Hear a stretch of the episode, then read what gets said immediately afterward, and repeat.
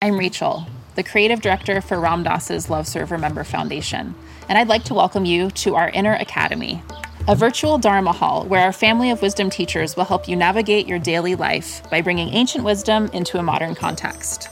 With over 200 hours of audio and video teachings, meditations, and practices from teachers like Ram Dass, Krishna Das, Sharon Salzberg, Jack Kornfield, Roshi Joan Halifax, Joseph Goldstein, and many more the Inner Academy is your core resource for finding balance, presence, and navigating the ups and downs of your daily life. The Inner Academy has guidance for every step of your journey. Choose from an annual or monthly membership and gain access to past and future courses, retreat replays, virtual community, and much more. If you've been familiar with Love Serve Remember Foundation for a while, you'll know that most of our offerings are given freely or on a sliding scale basis. So when you subscribe to the Inner Academy, you're paying it forward and bolstering our ability to continue creating accessible offerings for all in the future, as Ram Dass wished for us to do.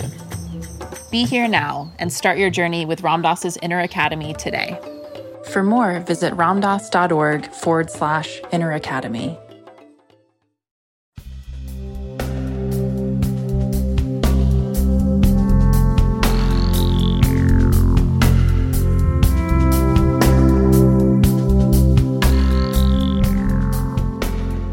AI is trying to take over my life again.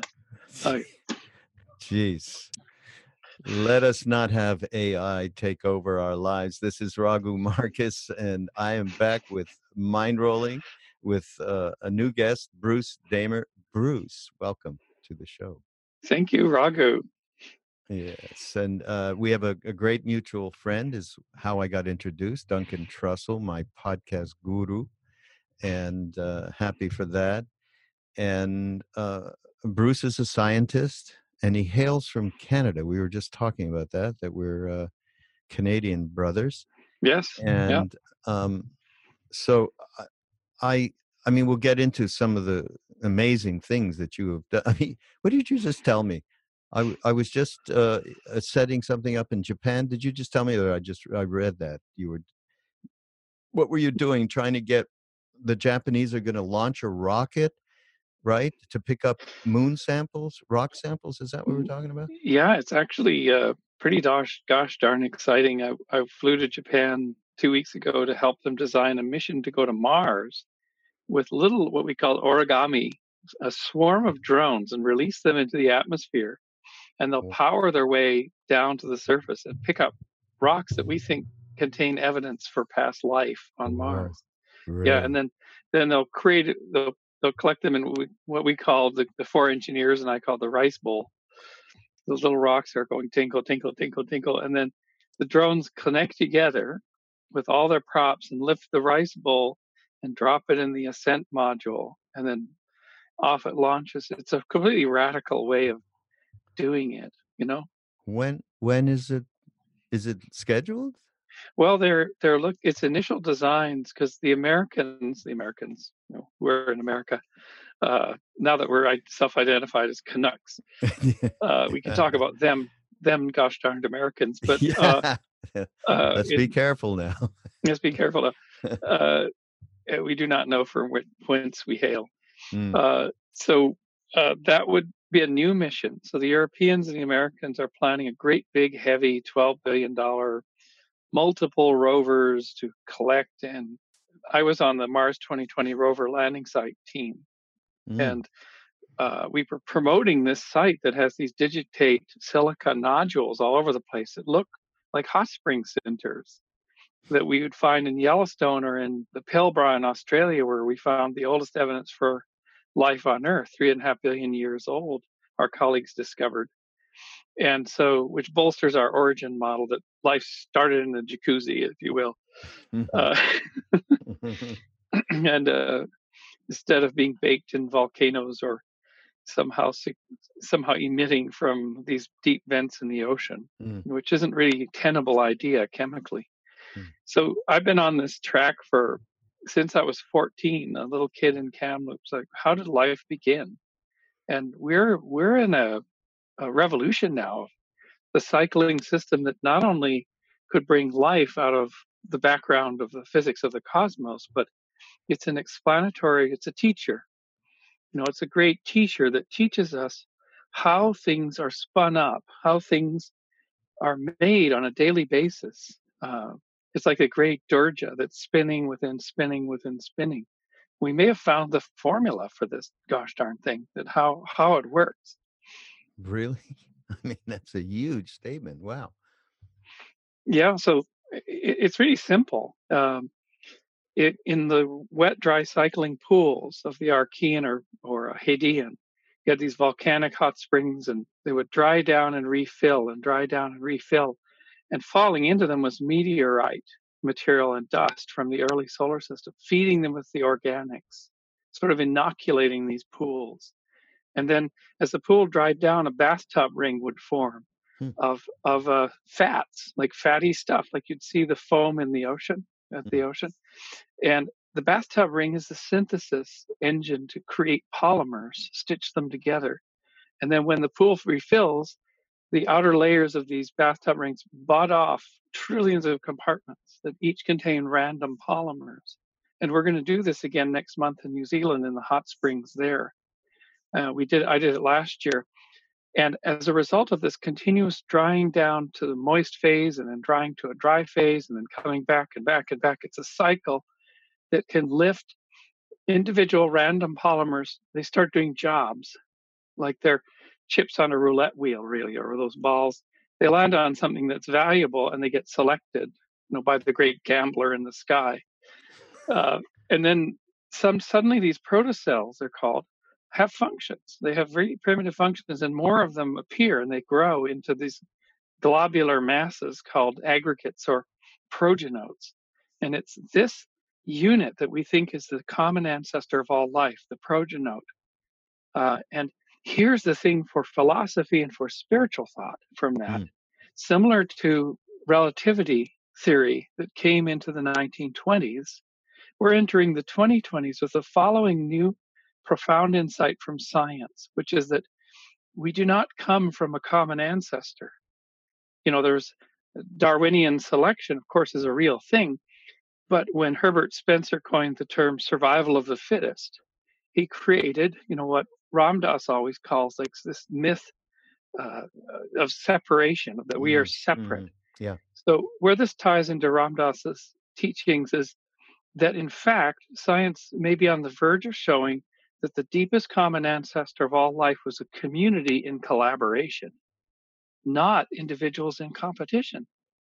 It's it's wow. it's breathtaking, and that because you know uh, hippies have said we are all one, and you know ecologists have said it's all interconnected. You can't tweak one part and expect the other part to do well because everything is bound together.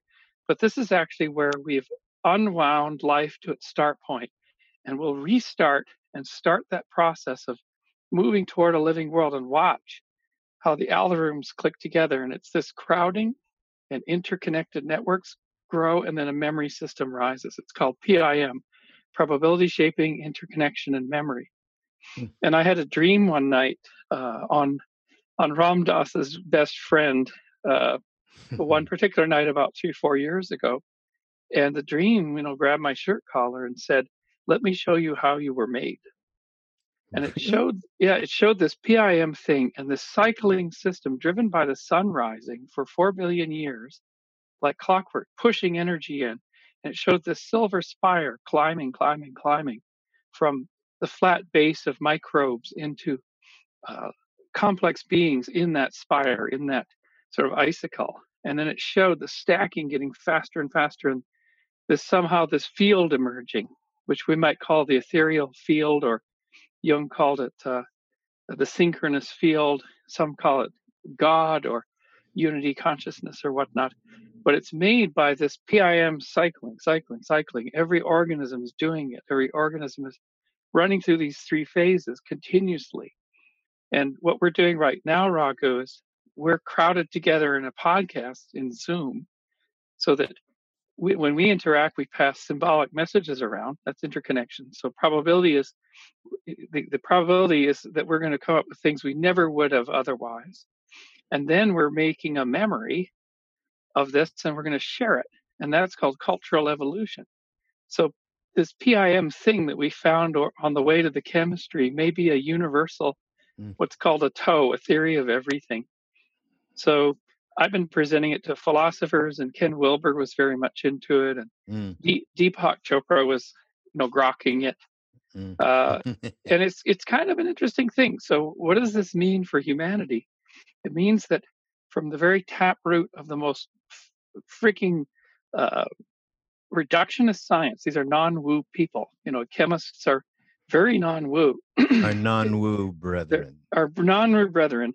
Mm. They are going to be looking down the barrel of a microscope in five years, ten years, or whatever, two years, watching this protocellular mass growing through cycle after cycle after cycle after cycle, they're going to stress it with something like put some salt in or high uh, ultraviolet radiation, watch it crash and watch it regrow.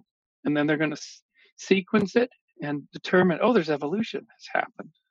Molecular evolution. It looks like a thing that's alive that can respond. And uh, from that, I, think of that image like being like seeing the Earth from space on Apollo 8. Mm. Like we're seeing the process that made us, that, that lifted the living world from the non-living, and that it is a communal complex in uh, in collaboration in nature. So anyway, that's the the hope for this work right. uh, to come into the our you know the sphere of our consciousness. Mm. So uh, evolution is not survival of the fittest. Correct. Yeah, it's not. It it is. So, in another dream state about five years ago, I was with Dennis McKenna in the Sacred mm. Valley. Yeah, I know that. And again, the ethereal, ineffable entity grabs my shirt collar. You know, the, that's why I wear collared uh, yeah, garments sure, so that so the ethereal or ineffable entities can grab hold and get my attention. uh, so, that's great. So in this in this period, it said, "Let me show you uh, another view of evolution, and it showed protocells, or they could have been seen as organisms, moving, moving, moving, moving, moving, sliced a plane through them, and it was like Abbott's flatland. There's a grid, and the organisms come up through the grid like like bubbles, and reproduce on the top of the grid. And then another grid slams down upon them, and that's the selection pressure. And then one pops up, one little fortuitous protocell or stellar living thing pops up and reproduces on the top of the new selection pressure. And then another one slaps down. And these things are moving up and up and up. And the ethereal being saying, What asked, What do you see? And I said, I don't know, some kind of things seem to sort of go through and it, it, it lifts and it sort of gifts what it has learned or its polymers to the next level. And then it goes away. It may be selected out and another one goes up. Are you still there? Yeah, you just froze. Your video just froze. I'm not sure what happened there, but you're uh, breaking. Now you're, you're breaking up. Yeah, so there's something on your side in terms of bandwidth. Is anybody else using the uh, your Wi-Fi? No, no, no uh, one's here. So it's no. just weather or something. Now you're fine. Oh, they're fine. Going. So the ineffable said, "What do you see in this grid and these these entities coming up through?" And I said, "It's kind of a lifting. One lifts the polymers of its evolution that that managed to make it through that grid, and reproduces. But then the next time this pressure, another one does it." And it's the backwards way of looking at evolution. It's not survival of the fittest at all. It's a lifting and a gifting between states. They lift up, they get through, they give their innovation to the next level of community, which then has to carry it and carry it and carry it. Mm. And at that wow. point, the ineffable grabs my shirt collar again and says, You listen and you listen good. Your man Darwin got it right. This is how you were made. But language came in called survival of the fittest. And that is very uh, t- destructive language. It's destroying you and it's destroying your world and change the language so that you can really communicate the beauty of the process that made you without this divisive, divisive uh, language, which of course led to social Darwinism in the 20th century and business Darwinism, which is all wrong. And so can we, and you identify, can we roll this language out of the culture? Mm. And it goes back again to Ram Dass's teaching, which is uh, this myth of separation. You know, because certainly survival of fittest creates a sense that I have to be fitter than you. Yeah. And it's a very Victorian idea. You know, of course, the white people with the top hats wearing brocade coats in the desert are the fitter, right? Than the Bedouin, right? Does that make any sense to us? no, no. Uh, so there's there's the big role for the twenties. Hmm. Um, lifting and giving. Lifting and gifting. Sort of lifting and gifting. Yeah. It's even more better. I mean, so as you know, as as Ram Dass passed in the last 17, 18, 19 years since his stroke, he efforts were made, you know, on, on the miracle of medicine and a huge amount of care allowed him to gift us probably the, some of the greatest teachings, mm-hmm. you know. So in a sense, the selection barrier came down on Ram Dass of the stroke, and it's it sheared off all that extraneous stuff, the kind of the cage of fame and this and it made him into like I have to have help to take a shit. How mm. could I help you? Became how could I, you know, all that. Yeah, yep. And and that shaved off that layer to allow ram dass in a new form to gift us uh, something really potent coming forward. And we had another 20 years, goodness gracious, of that teaching that was evolved and it could only have been evolved by the severe selection pressure of the stroke. Mm, amazing. Yeah, amazing. Yeah. Yeah. Amazing. Okay. Now we talk about the the ineffable who just guided you through that particular journey, dream journey, and the ineffable who is I mean, I don't have any kind of scientific to say the very least. Uh, but I through psychedelics and through my experience with our guru Neem Karoli Baba, uh, I started to understand that there there is. It, I don't. Have you ever been in? You, you've probably been in Montreal, right? Yeah, got family there. Yeah. Oh, you do. Okay, so when I grew up there, there was a way in which, in the culture, in the French culture, um, that if they didn't have a word to describe something, in a little bit more detail than than maybe was possible. So they would say, "Oh, you know that thing there." That's right, that thing there. That's now my word for God. Okay, because God doesn't do it. That thing there, it does it. It's, it's it. you at least it's a mystery. It's, we don't really know exactly. We can't know with our heads anyhow. So um, and yeah, that when thing, I when when I was growing up in in Kamloops, BC, in mid '70s, uh, sort of early to mid '70s, a little bit after you're you're probably 10 years older, so mm-hmm. you must be. Um, I thought of that thing there was there, there was some kind of feel that I could sense, and when I closed my eyes at night, when I was nine or ten, I could see flashes and colors. And if I learned that, so we didn't have a color TV. This is about 1970, 71. The neighbors had a terrible Viking color TV, but we did not have one. So when I saw these brilliant flashes behind closed eyelids, uh, I learned to dial back my thoughts, so turn off thought altogether. Language, Wait, how old are you? How old? About nine or so. Really? Yeah. So because to get to get these flashes and then the washes to turn into something, I had to like adjust my TV set down, like turn everything down and let that picture come into focus. And I would be in landscapes and worlds, and they're brilliant and they were just flowing. And that became my life's work, my my practice.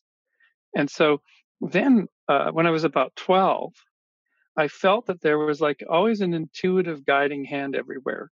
And I did A B comparisons. So I'd mm-hmm. leave home I would leave home with a baseball that I borrowed from a boy, a new boy in town. And I would leave with a particular mindset of mental, concerned, anxious to find this boy and give him his ball back so that he wouldn't think I was just some terrible kid that took his baseball. And I would never find the boy. It would be like this this shaky, this shaky kind of thing. And I felt the field shaking. Like with every every burst of anxiety, I felt the field going, uh, uh, and I couldn't touch it because I was anxious. And I'd never find the boy and walk around for an hour, and then I would go home, do this reset. I go, and now I'm connected to the field. And I put the ball in my my pocket, and the field would run me from that point on. So, like strings, like, okay, you're going way over here. Why are we going here? I don't know. We're going to find empty bottles and get five cents, and then we get a, a snack bar, and oh, that's great. And then over to the slough, and then over to here, and then adventure happens here, and insight there, bird comes and lands, and then I hear the, the a voice in the distance across the schoolyard. It's that boy waving at me and saying, "Hey!" And I walk over and I bring out the ball and he has a huge grin on his face and we're we become best friends. Mm. so i would do this and like the field rocks. I'm going to go with plan b. I'm going to be guided by this thing that sometimes i call it god for geeks yeah.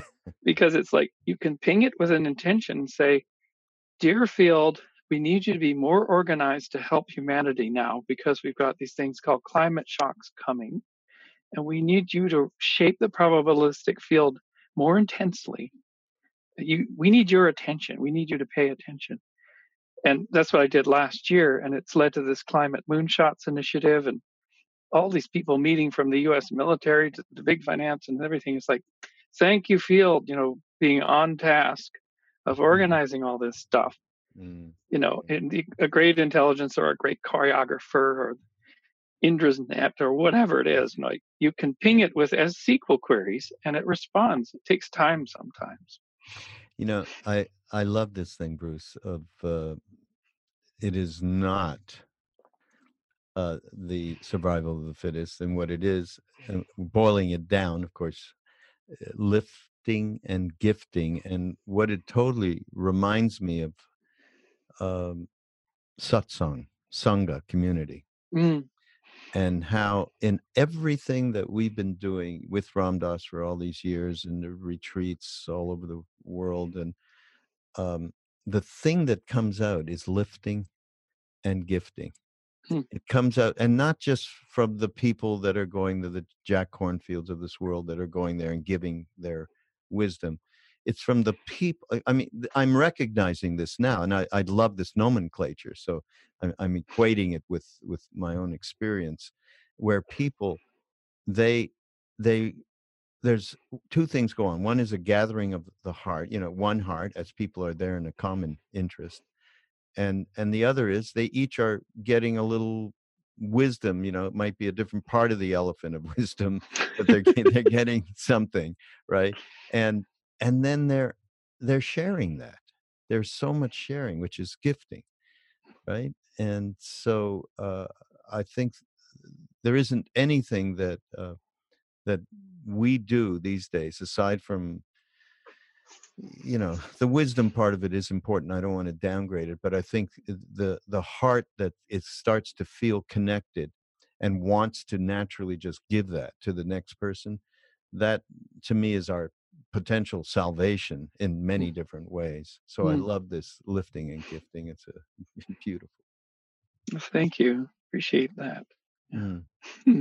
um, so uh, the first thing I did when uh, Duncan mentioned uh, you to me was uh, you did a, a beautiful video. I think it was it. Oh God. Um, um, Science and Non-Duality, I mm. believe, right? Mm-hmm. And it was the origin of life and consciousness. Now, you know, that was probably a that was quite a long talk. I don't remember how long, but certainly well over an hour. And we can't do that. But um, actually, you know what? You know what hit me more than anything when you came on stage. I don't know if you remember when you came on stage. You were you were very moved mm. in the center of your being. I could tell you were. Uh, by just being with everybody. Yeah. And yeah. and so on. I don't know if you can just uh, contextualize a little bit uh, from from that talk because it's uh, really important and the way in which you're able to connect um, science that's revealing and you know his holiness the dalai lama and richie davidson and all these people have been working on proving out the reality what the Tibetans have found from going inside rather than outside uh, is is a fantastic thing, and I really feel like you know you're very much part of that. But maybe you can just uh, give us a roundup of the the origin of life and consciousness. Yeah, uh, when I stepped out on the stage at SAND, and I just felt the beautiful intent of that group and Maurizio and Zaya and all those beings that were there. You know, you had uh, the hardcore kind of reductionist people, physicists were there. There was there were beautiful teachers there, and but the main what my main heart went out to was there were you know, like six seven hundred people, ordinary kind of people on inquiry, who said to their own souls and their own mates and their own missions, what is the connection between this incredible world of the dualistic, you know, let's turn a bolt here and then it's going to tighten the valve there so our engine runs better, which we all totally rely upon. And in fact, our bodies work that way. And what is this other world that makes life have meaning? Because you can uh, you can do a whole lot of bolt tightening, but it doesn't really feel feed a part of you.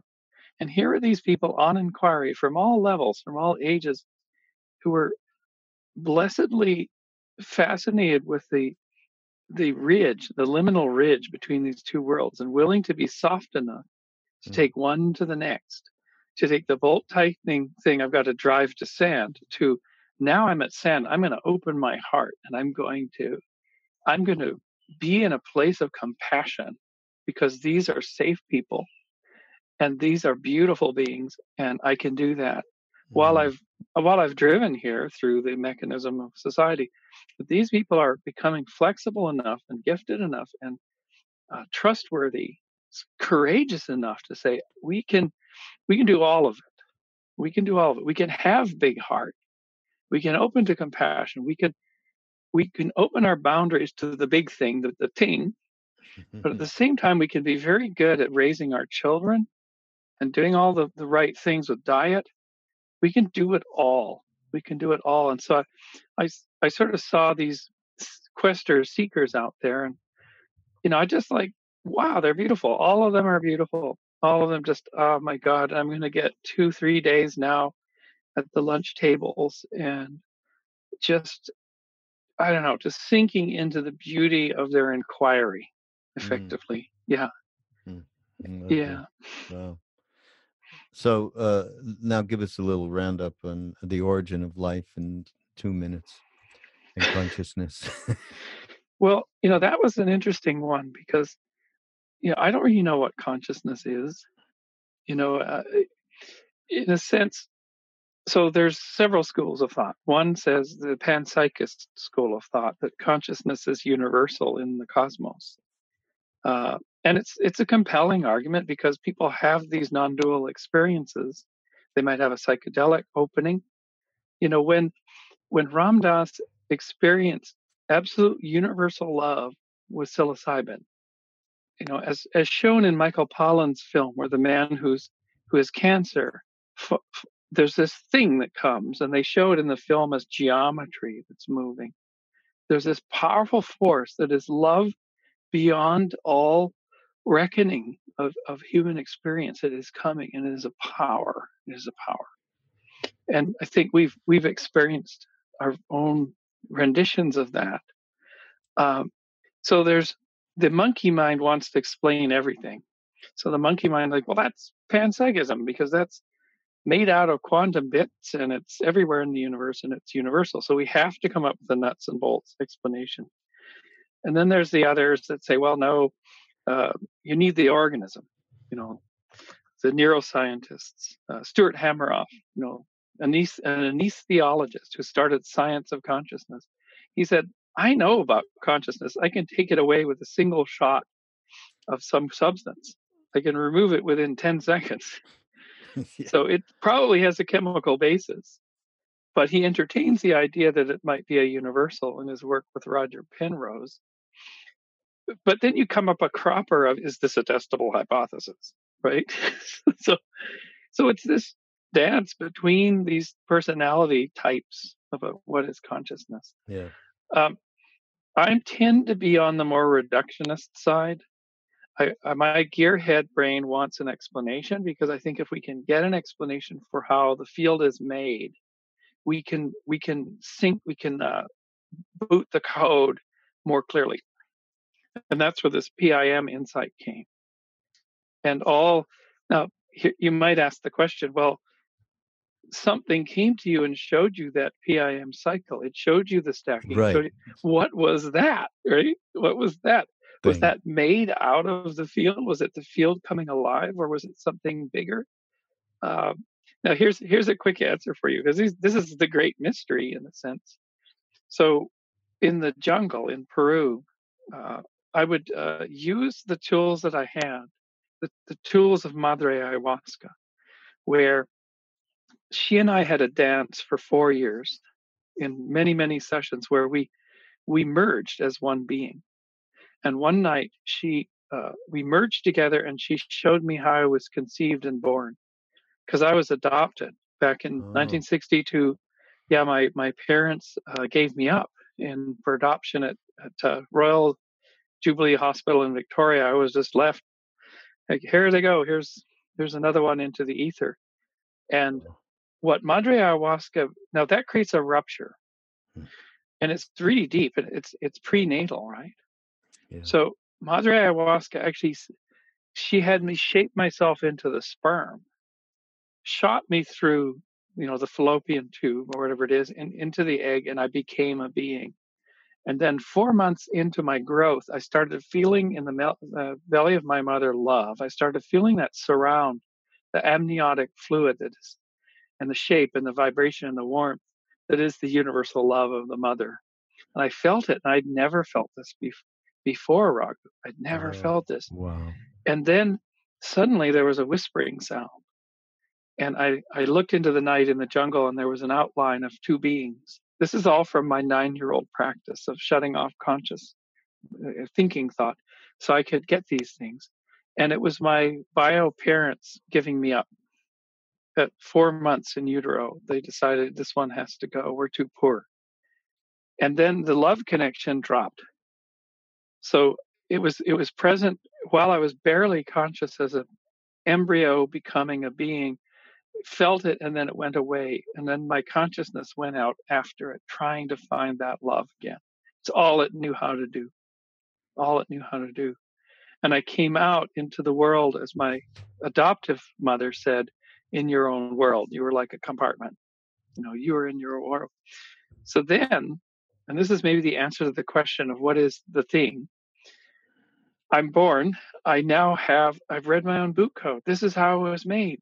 This is why I realm. This is why my consciousness goes through time and space and it can seem dissociated. But it's my superpower because it started in that moment when the love dropped and I went seeking it. So I'm standing with the Madre and standing around and saying, thank you for showing me how I booted up. And, and, uh, she said, you're pretty cool. Now, we had a good relationship. I said, would you like to go back to where we all began? Would you like to, even you, because you're a rainforest entity, 370 million years old, my sperm that I just became, if I reverse the clock and I go backwards, I can take us to the origin. She said, cool. So we merged and shook together. And then I pulled the lever on endo tripping, I call it, where I, I can do tripping without substances. And I then make libraries of these trips called endogenous trips. And then I can run them in a magic state, you know, in a other state as a movie, but and like on an editing table. So I pulled the lever. I said, get ready and we went back through the join points of all organisms. The big cloud of microbiota burst through the cloud over the Hadean island of, of all of evolution and spiraled into the pool, the cycling hot spring pool where the first cell learned to divide. Mm-hmm. And then we were in that that endo trip inside the Aya trip and I it's, it's these things happen rapid fire, and you have to watch your your brain temperature because you're just it's you're driving so hard, mm. so hard, and suddenly there was the the download was showing me a neon uh, lit protocell. That's the one. And I asked the great ineffable, like, what do I do? And it said, become it, become it now. So I was that protocell. Then I went, I blacked out. I lost consciousness. Uh-huh. And as I was losing consciousness, I asked the great ineffable, like, what's happening? And said, well, you asked to go to the birth point. You can't be around. You know, you're being born, you're being created. you know, get a clue. So uh, I blacked out. And the next moment, which could have been many moments later, uh, I was coming to consciousness as a scream. And the scream lit up the scene of this tearing apart protocell, the first cell division, the first cell mitosis was going on. Very clumsy and crude, and fingers were moving, and the fingers were the first code to guide that. And yet, as, as my body became a living cell through the attempt of division, the vacuole that budded off was dead. Hmm. There was a clue in there that allowed us to do the chemistry we're doing now. And so I was alive. I'd seen the chemistry. And as I was being tractor beamed away from that experience, because these are very peak things, you can't stay there. So you get a tug at your waistcoat. Time to go. And you're starting to, and but I always like ask the ineffable, can I ask one more question? like, and the ineffable is pretty cranky, but ah, one more question interminable questions from you, you people. And so I said, but I felt a mind, I felt intelligence behind the fingers, the piano fingers of those polymers. I felt a guiding hand at that origin point. I felt that, but there isn't supposed to be anything in the field before life. Life generates all. And it said, all right. No, I sat up waiting for the answer on my haunches and just went blank to receive. And forming in front of me was a star field, constellations, galaxies, the whole cosmos basically came rushing toward my consciousness and smashed into it, knocked me down. Hmm. And the answer was, you know, you silly monkey for your, all your silly questions. This, the cosmos, me, whatever it is, grew big enough grew large enough to allow you to come into being. It God, what God is is the totality of all of this, and the miracle of your being through all these improbable events that led to you was made possible by the sheer size and fecundity of the system that bubbled forth to allow you to to exist. So that was the simplest answer, most direct, parsimonious answer to the question of is you know is there a creator or creative force that always was yeah just thinking of my my own experience that well first of all you, we keep you keep uh, referencing your nine year old self and the ability to turn thoughts uh, turn the volume down basically right yeah uh, this is not that normal. I mean, I myself, although around that same age, had a, an absorption experience that was that in you know in essence that I only knew about when I ended up in India many well 12 years later or something 13 years later uh, and had uh, a meditative experience through uh, being high in the Himalayas and, and being in in the uh, a cowshed where this uh, you know someone like a Babaji from, from Yogananda's book had used you know as a meditation, so it had a lot of efficacy to it. It was like yeah, it was like ayahuasca uh, without ayahuasca, hmm. um, but but you seem to go further back uh, and, you know you you've talked about at very early age these questions came to you um, that makes me think about what do we think about um, reincarnation and mm. karma relative to this the uh, the great ineffable yeah uh, recently i've begun to work in a healing group a sangha uh, called Luminous Awareness. and mm-hmm. we're tomorrow morning at 5 a.m. We're all I'm, I'm driving out to Ananda Village in Nevada City, uh, where we do our our work every three months with a group of 65 students. And some of the time we do work on primary uh, childhood wounds that create things like the schizoid response, the hysteric. Um, uh, tomorrow we're starting work on the schizoid, which is the child wounds, uh, the physical injury actually. Uh, cesarean birth early on is kind of what Stan Grof talked about mm. a lot of his work. Mm-hmm. And what happens with all of this work is if you create an open system, not a reaching in system, not reaching into the being or the client or the person you're with to probe around in their system, because that generally causes closure. That was the new age approach in a way. You just create a spacious awareness, you know, like I am loving awareness. Mm-hmm. And you just, yeah, I'm doing it now. It's like, there. And then you become very empty. And what you tend to find is the person's system, the little parts, you know, the uh, little children, that little kindergarten that makes them up and creates the personality and comes out curiously into this great space. And you start getting hints. You start, your curiosity starts getting words and flows of words might come in or a feeling because they're occupying your space curiously. And then you might make a little comment or might do something energetically because they're coming for resource. They're coming for attention and resource to be seen. And sometimes great history, lineage will download. Like people, you'll see something from generations back that occurred in their lineage. And all of this is in the service of releasing those beings from having to to guard against being rewounded.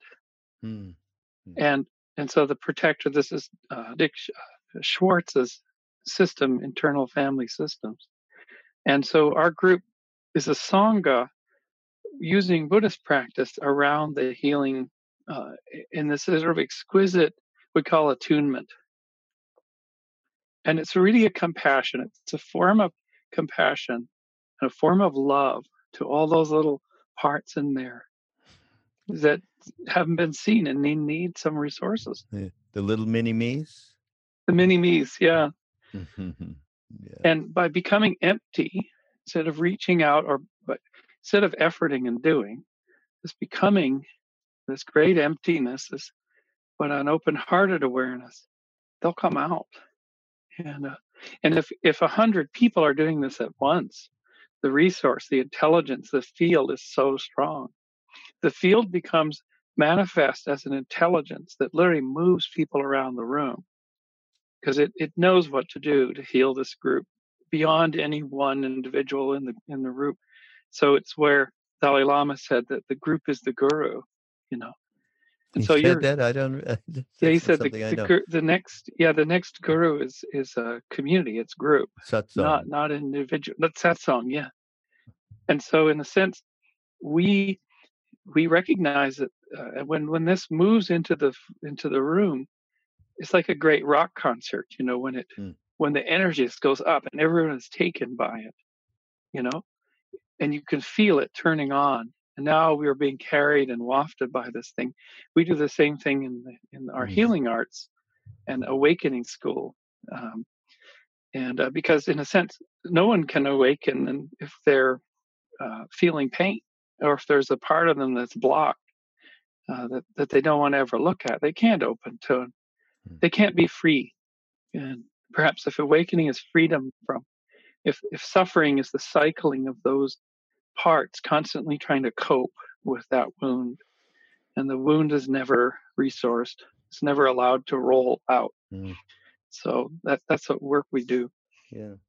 So through through this, and, and again going back to when you were very young, have you felt over the years a, a continuity that goes beyond this lifetime in terms of everything that you are, everything that you represent in your work, and so on? So say that again. My phone, my AI was trying to get my attention. Oh God, that AI. These doggone AI, pesky AIs. Yeah. Um, just uh, thinking about you know, since these things happen to you at very very young age, and some realizations at very young age, have you over your over the span of your life thought of the continuity beyond just this lifetime and what you came in with and the you know your whole that whole ayahuasca trip mm-hmm. around you know coming in and and then being uh, fostered and so on i mean that's an extraordinarily powerful thing but i have to think you've had some connectivity to a continuity um, beyond this lifetime similar as far as i'm concerned to his holiness i mean mm-hmm. you're it's more transparent seemingly with you with these things happening at that kind of an age his holiness being a tulku you know and so on and and how the tibetans really they they have this shit worked out, man. I mean, yeah, they have this shit worked. You know, as I come to study it more, yeah, I for me it, it's sort of very simple. When that moment of rupture occurred, when I was embryonic but just waking up, and my consciousness chased the love that was disappearing, the love connection that was going. Hmm. It never stopped looking. It never stopped trying to find it. Hmm. And so hmm. it it I mean, I remember very young, like practically in the crib, when my three dimensional uh, processor turned on. I remember the slats, these these shapes, resolving into a crib, hmm. and I remember cartwheeling out of the hospital up to the limb of the earth to find out where I was coming from, where this this place. You know, very very vivid, hmm. and so, in some sense, uh, I gave my consciousness permission to travel, uh, called it the realmer. And the, it was traveling in order to take the little one that got dropped and entertain it and distract it to some degree and saying, I'll take care of you. I'm the wanderer, I'm the traveler, we'll take you on trips. And I only in the last two years found the little petal, the little most basic part of me at the very bottom, a little petal of awareness that was so protected by the traveler, it never got wounded when the love went away in utero. It's it was preserved. It, it didn't have much. It doesn't have any cognition or any language. It's just a petal shape. Mm. And but it was protected by the traveler. So in some sense that created a process by which um, my consciousness smeared out across time and space. So it went back to the origins and it smeared. It's a, like a probabilistic thing, like an electron smearing through generations. Because I'll get these downloads from from Rome. I'll get this. These days, I'm getting downloads from the 2060s and 2070s. S- serious downloads, like really?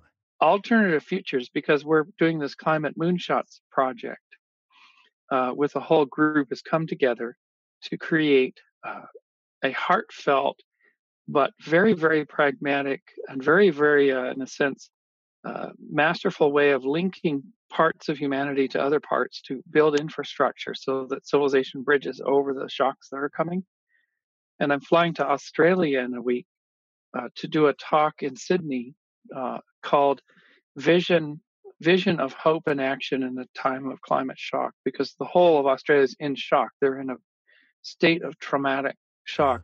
The festival I was going to, Rainbow Serpent, was effectively canceled because the wildfires went through the site. They oh. burned right through their site. Oh.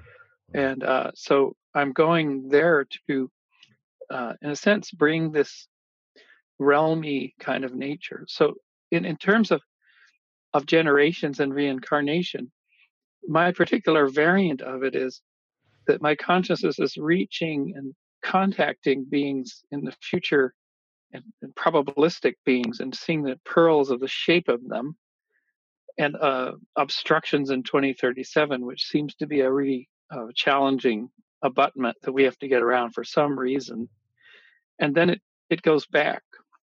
And it also goes into space because for NASA, I designed spacecraft and architectures, and uh, for the last 20 years, I've come up with ways to land people on asteroids, ways to build lunar bases, ways to open the solar system by a membranous encapsulation of asteroids to create worlds. So it's my my job. It's like my profession to realm spatially and temporally. So in, in terms of reincarnation, uh, here, here's the only clue I've got. Mm. I said I said to the field about two years ago because so many things were lining up that were so improbable. And throughout my life, I said, "Well, gosh darn it, how how can this be? How can such improbable things be lined up continuously on this little slider rod that as I get there, they they appear, and the timing is just perfect all the time." And the voice whispered to to my befuddled head, "Well, after all, it's your universe." Oh. So it was like, uh, what does this mean? Does it? Yes, you are a center of probabilistic. You're so complex with your hundred trillion, you know, neurons and gut biome and mitochondria. You, as an organism, are so big that the number of neural pathways in your brain, if you reverse the way electrons flow, is larger than the countable uh, countable sub- subatomic particles in the universe. Terence called it the, the, the, most deeply ramified matter, you know, in his in his characteristic drawl. Yeah. But um, so you're already over the threshold. The Atman is the man is the is what is, and so as you walk along, those tendrils of probability and and s- tremendous things are just moving in and out of your system and they're crafting your reality but so is it for everyone else and so when we come close to another the tendrils intersect in complex ways we can never characterize. And we're densely interconnected by you know annoying smartphones that interrupt audio.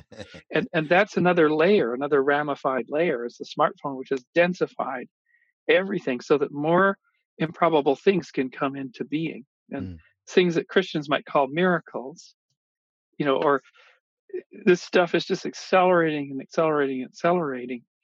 And intergenerational healing and the uh, the the respect for elders and where we came from, especially all the way back where life came from, deeply knowing that, deeply caring about it, and deeply caring for life's future creates this universe around a being that is just knowing. It just suddenly rests in perfect knowing perfect gratitude for what is. Mm.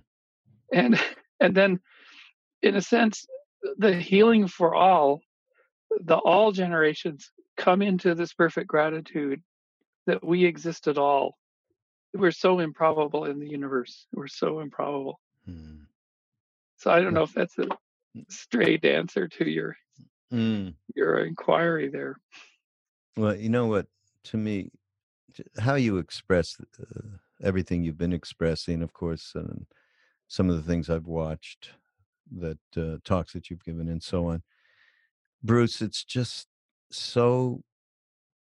Uh, there's a a feeling of warmth, spaciousness, and and love in it all, which is not so present in many of uh, of the uh, forums uh, in which scientific theories are expressed. Um, I just um, uh, w- actually worked with. Um, we did this movie with Ram Dass called "Becoming Nobody," and uh, it's just it's still out in theaters now actually um, and it is available everybody out there as a download and a dvd if you still use those kind of things um, i it's just so um,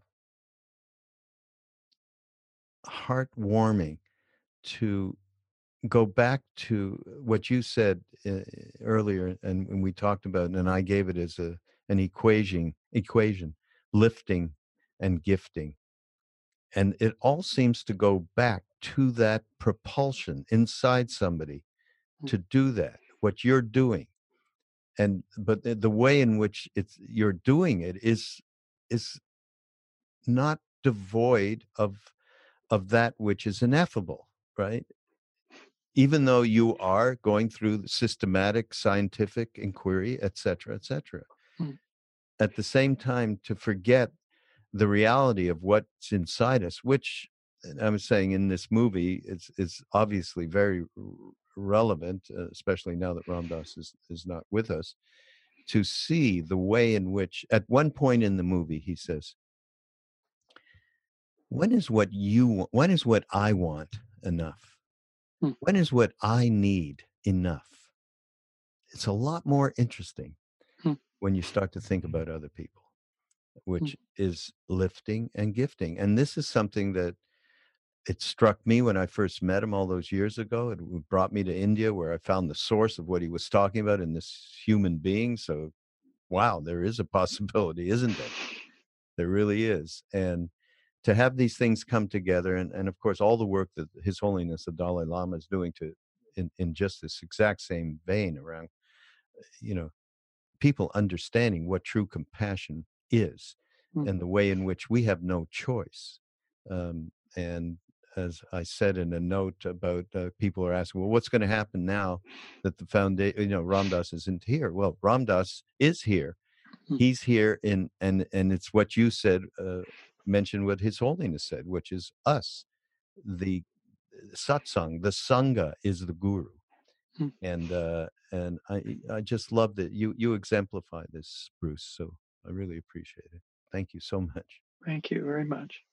Uh-huh and thanks for being here. And we want, uh, you know, we've uh, uh, we'll have to talk about this privately, but we got to get you out and and join us at one of these retreats, and and it'll be a wonderful mix. We, uh, I don't know, have you ever done anything with Robert Thurman, by the way? I see him at SAND, but I haven't done anything with him. Oh God, it would be so great. Okay, I'm going to make it a big thing to get to get a to get you together with him in one of these things that we do. It'll be real fun. Thank so, you yeah yeah thanks for taking the time i mean you know you are quite busy and the way you travel god bless you, you jesus uh, it's it's really something so um, everybody we're going to have show notes and we're going to lead you to different uh, t- certainly the uh, the uh, origin of life and consciousness uh, talk from SAND from uh, science and non-duality that that bruce did. So uh, everything will be available there and uh, can we talk again i mean you know this yeah. can we talk again sometime? That's all i got to say. Absolutely and just for the listeners uh, we i created something called the levity zone years ago and it was actually looking into uh, the eyes of sasha shulgin who was no longer had sight but his whole being was the pure embodiment of levity. And I was so moved by Sasha at the end of, of life, of his life, that uh, the, the, we're building a community here in Northern California in Boulder Creek around this old pioneer property I bought 21 years ago. And I'm building the Gandalf house on the hillside. It's a hmm. multicolored, has a dragon wrapped around the base, and it's a beautiful uh, it's Gandalf's house with help from Weta Workshop in New Zealand. It's official, officially his house. I'm, I'm Gandalf the Grey at this point. I've fought many a Balrog, but uh, I've yet to fight the big one. Uh, but this this land, Ancient Oaks, or we call it Wildflower, is going to be for Sangha. It mm-hmm. has hosted hundreds of groups in the last 21 years, and now we're refashioning it as a community-based retreat and you're certainly most welcome oh. to to use the space uh, for what you're doing in the continuing work of your sangha.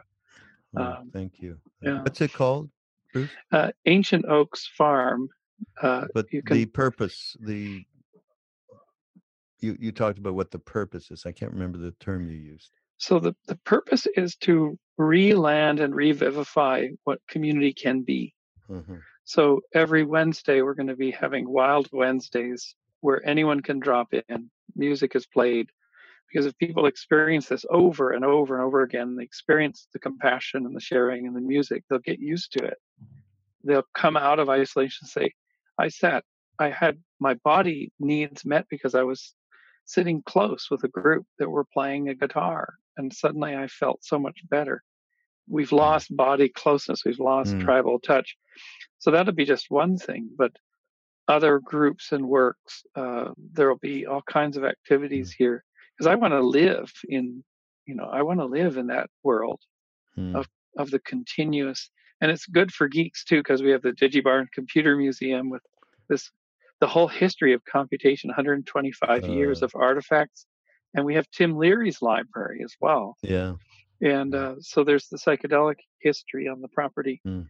So it's a resource for uh, this work as as a physical location, and mm. people are welcome to. Uh, and the the podcast is called the Levity Zone, and it's uh, that's the it. One levity, that, the levity, Levi- the Levity Zone, and because if this is a late night discussion with Terence McKenna at one point, where he was talking about AI and singularities and the eschaton, and I said, Terence, we have enough novelty. We need more levity.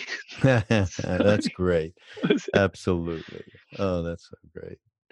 Again, thank you very much, Bruce, Bruce Damer, everybody. And you're going to find out much more. And we're going to give you a lot of linkage on, on the show notes. So you'll go to BeHereNowNetwork.com slash mindrolling. And uh, we shall see you all again next week.